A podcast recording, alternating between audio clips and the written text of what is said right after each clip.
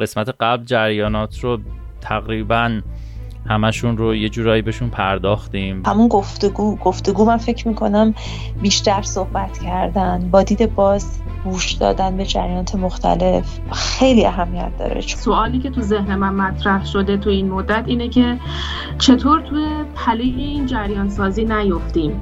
از نظر من بودن نظرات مختلف بودن احزاب مختلف بودن جریان های مختلف نه تنها بد نیست بلکه خوب هم هست برای حرکت جمعی. به خاطر اینکه حتی دو تا برادر حتی دو تا خواهر در همه زمینه ها که با هم هم نظر نیستن همه نظرات متفاوتی دارن. چی فکر می‌کردیم؟ چی شد به قول معروف؟ یک سری آدم های با حجاب یک سری آدم های بی حجاب با همدیگه وصلت می‌کردن با همدیگه زندگی می‌کردن. کدوم یکی از این جریان ها به نظر ما مثلا می‌تونه موثر باشه؟ خوبیاشون کدوم ایراداتی که بهشون وارد وارد کدومات پرچم سلطنت طلبی خیلی تندرو چیزی بود که در واقع خیلی از نفوذی های رژیم دست گرفتن و سعی کردن که یه جریان دیگه هم جریانی که می‌خواد ایران رو بسازه براش سرزمینی به اسم فلات ایران یک زبانی به اسم زبان فارسی مهمه و اهمیت میده و تاریخی براش مهمه. یه مقداری ما توی ایران باید حواسمون به دوروبرمون باشه. ببین نقطه خاورمیانه به من اون منطقه خاورمیانه. به مراتب سختتر مدیریت کردن یک کشور. افراد دارن دو شیفت سه شیفت کار می‌کنن و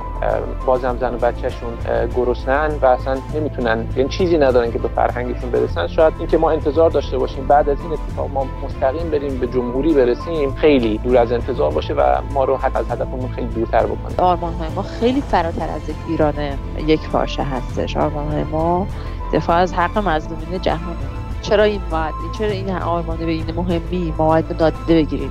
یعنی بریم دنبال حکومت مستضعفین؟ محمد رضا پهلوی هم قطعا اشتباهاتی داشت. ولی صحبت من این که میگم فرد سازنده ای بوده از بابت این هست که برایند کارش مثبت من خودم شخصا اینجوری فکر نمی کنم جریان چپ وجود داشته داره و خواهد داشت. مسئله دموکراسی مسئله دیگه ای هست. رسانه های آزاد و قوانین سفت و محکمی داشته باشیم و حضوری که احزاب باید داشته باشن. اگر در یک مذهبی تعصب داشته باشم. بعد به خودم میگم که من به اون مذهبی که روی حرفش خیلی پافشاری می‌کنه و همیشه میگه این حرف خط قرمز منه پس من میگم من فرقی با این آدم ندارم. یا مثلا سیاست اقتصادی مثلا باید چجوری باشه گردش پول؟ باید چجوری باشه که بیشترین میزان مشارکت مردم و کمتر کردن نقش دولت در قبضه کردن قدرت رو داشته باشه؟ اون اهداف اصلی خودمونو فردی خودمون رو به یاد بیاریم و ببینیم که تهش قراره ما